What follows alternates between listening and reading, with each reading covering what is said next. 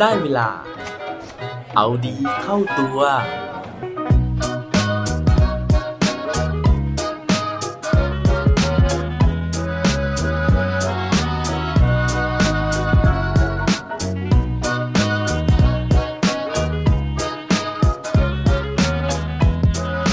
คุณรู้จักที่มาของครัวซองกันไหมครับ สวัสดีครับ พบกับผมชัชวานแสงปรีดีกร และรายการเอาดีเข้าตัว รายการที่จะคอยมาหมั่นเติมวิตามินดีดด้วยเรื่องราวแล้วก็แรงบันดาลใจ เพื่อเพิ่มพลังและภูมิต้านทานในการใช้ชีวิตให้กับพวกเราในทุกๆวัน ช่วงนี้นะฮะไปไหนมาไหนนะครับ ก็มีแต่คนพูดกันถึงเรื่องราวของอาหารชนิดหนึ่งนะฮะซึ่งต้องบอกว่าฮิตมากฮิตอย่างที่ไม่เคยมีปรากฏการณ์นี้มาก่อนเลยนะครับ แล้วก็เวลาที่ไถฟีดบน Facebook นะฮะหรือว่าใน IG นะฮะก็จะเห็นรูปอาหารชนิดนี้นะครับ สีเหลืองนะฮะกรอบทองน่ากินมากๆเลยนะครับ ซึ่งปกติเนี่ยผมชอบกินอาหารชนิดนี้อยู่แล้วนะฮะเพราะฉะนั้นเนี่ยวันนี้ก็เลยอยากจะมาพูดถึงกันสักนิดหนึ่งอาหารที่ว่านะครับ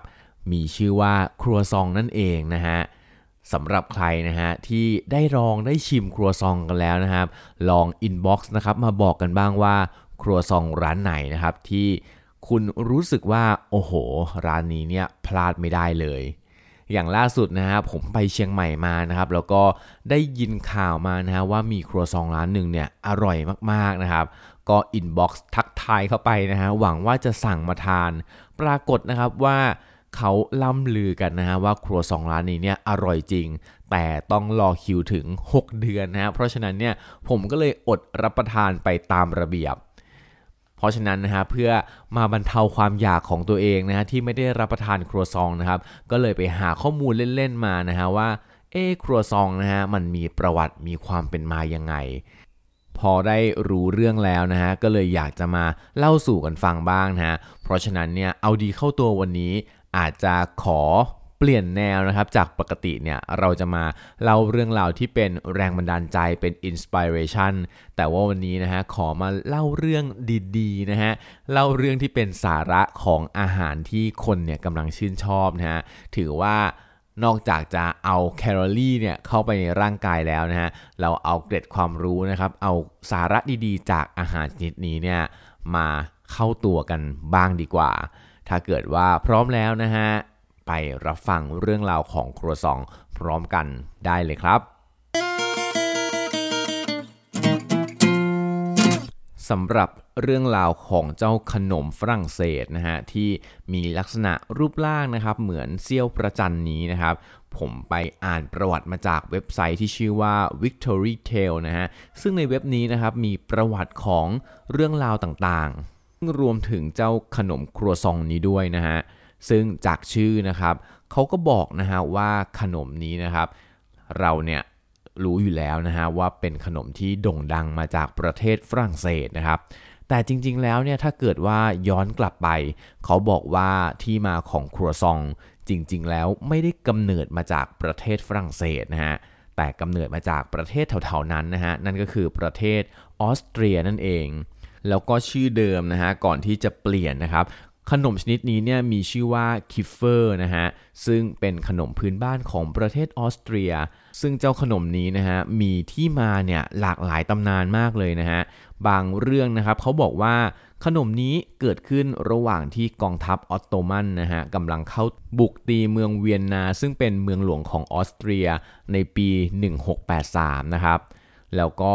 เรื่องเขามีอยู่ว่า มีพ่อครัวคนหนึ่งนะฮะได้ตื่นมาตั้งแต่เช้าเพื่อที่จะอบขนมปังนะครับ แล้วก็พ่อครัวคนนี้กลับไปสังเกตเห็นนะฮะว่ามีพวกออตโตมันเนี่ยที่กำลังล้อมเมืองอยู่ แล้วก็กำลังขุดอุโมงค์เพื่อเข้าตีเมืองพ่อครัวคนดังกล่าวก็เลย ได้ตะโกนร้องให้ทุกคนเนี่ยได้ทราบแล้วก็ช่วยกันป้องกันเมืองเอาไว้ได้ หลังจากที่กองทัพออตโตมันถอยไปแล้วนะฮะ ชาวเมืองจึงทำขนมรูปพระจันทร์เสี้ยวที่เหมือนกับรูปที่อยู่ในธงของพวกออตโตมันหรือว่าตุรกีนี้นะฮะ เพื่อนำมาเฉลิมฉลองชัยชนะในครั้งนั้น แต่ว่าทั้งนี้ทั้งนั้นนะฮะมีหลักฐานทางประวัติศาสตร์หลายชิ้นที่แสดงให้เห็นนะครับว่าเจ้าขนมคิฟเฟอร์หรือว่าคิฟเฟลนี้นะครับมีมาตั้งแต่ก่อนศตวรรษที่ 13 แล้วทำให้บางครั้งเนี่ยเรื่องด้านบนเนี่ย มันก็เลยได้รับการตีตกไปนะครับ นักประวัติศาสตร์บางคนเนี่ยเขาบอกว่าจริง ๆ ขนมทรงพระจันทร์เสี้ยวนี้นะฮะอาจจะมีมาตั้งแต่สมัยอียิปต์โบราณด้วยซ้ำไปนะครับ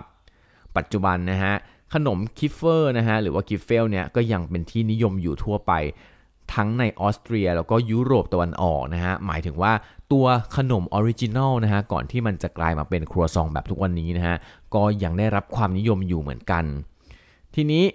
ถามว่าแล้วครัวซองเนี่ยมันมายังประเทศฝรั่งเศสได้ยังไงนะครับ ก็มีตำนานมีเรื่องเล่านะฮะว่า พระนางมารี อองตัวเนตนะครับซึ่งเป็นราชินีแห่งฝรั่งเศสเนี่ยซึ่งบ้านเกิดเมืองนอนของเธออยู่ที่ออสเตรียนะครับอยู่ที่กรุงเวียนนานี้เองนะฮะเธอคิดถึงบ้านเกิดมากๆนะครับก็เลยขอให้พ่อครัวเนี่ยทำขนมคิฟเฟลนะครับขนมแบบออสเตรียให้เธอกิน แต่ว่าเผอิญว่าพ่อครัวนะฮะก็ไม่รู้วิธีในการทำขนมคิฟเฟลแบบต้นตำรับนะครับ ก็เลยออกมานะฮะกลายเป็นครัวซองที่เราเห็นกันอยู่ในปัจจุบัน ทั้งนี้นะฮะยังมีอีกตำนานหนึ่งนะฮะเขาบอกว่าจริง ๆ แล้วครัวซองเนี่ยน่าจะเกิดขึ้นในศตวรรษที่ 19 นะครับ เนื่องจากมีนายทหารปืนใหญ่ชาวออสเตรียที่ชื่อว่าออกุสซังนะครับ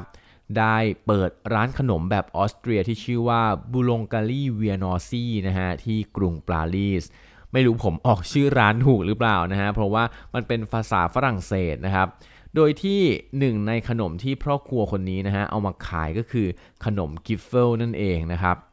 ปรากฏว่าขนมของแซงนะฮะ ขายดีมากเลยนะฮะ โดยเฉพาะเจ้ากิฟเฟลนี้นะครับ แต่ว่าเนื่องจากเป็นขนมที่มาจากต่างประเทศนะฮะ เพราะฉะนั้นเนี่ยมันก็เลยเป็นที่นิยมเฉพาะในหมู่ของคนรวยที่มีเงินซื้อสินค้าต่างชาติเสียเป็นส่วนใหญ่นะครับ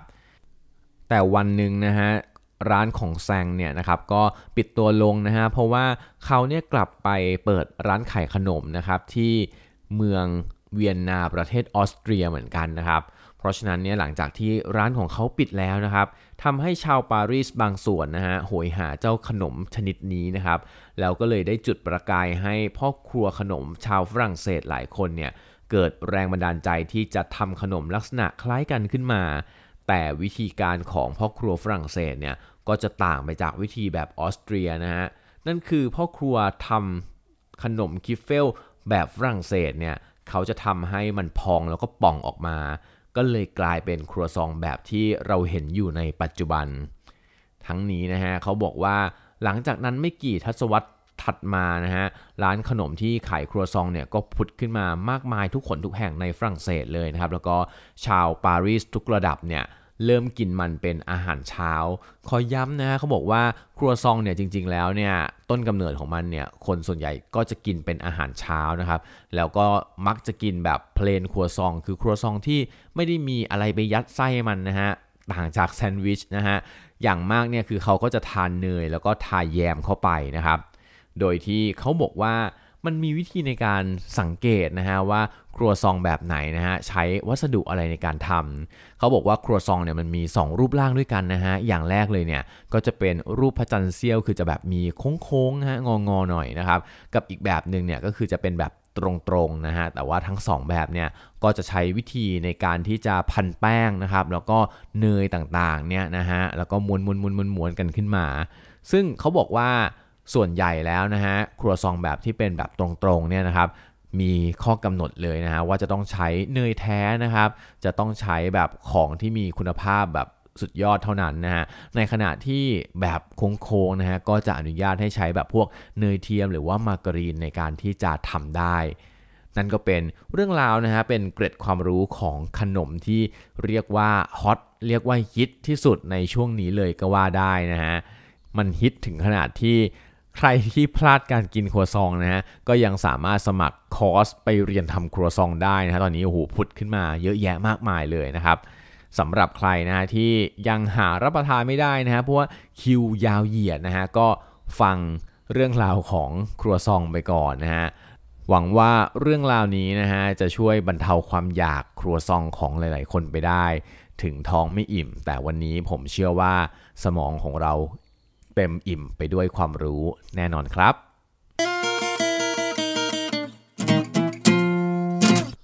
และปิดท้ายวันนี้ด้วยโคดดีโคดโดน เขาบอกไว้ว่า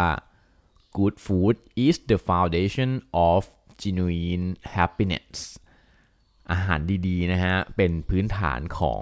ความสุขที่แท้ทรูครับ อย่าลืมกลับมาเอาดีเข้าตัวกันได้ทุกวันจันทร์พุธศุกร์ ร้อมกด subscribe ในทุกช่องทางที่คุณฟัง รวมถึงกดไลค์ กดแชร์เพื่อแบ่งปันเรื่องราวดีๆ ให้กับเพื่อนๆของคุณผ่านทุกช่องทางโซเชียลมีเดีย สุดท้ายนี้ขอให้วันนี้เป็นวันดีๆ ของพวกเราทุกคน สวัสดีครับ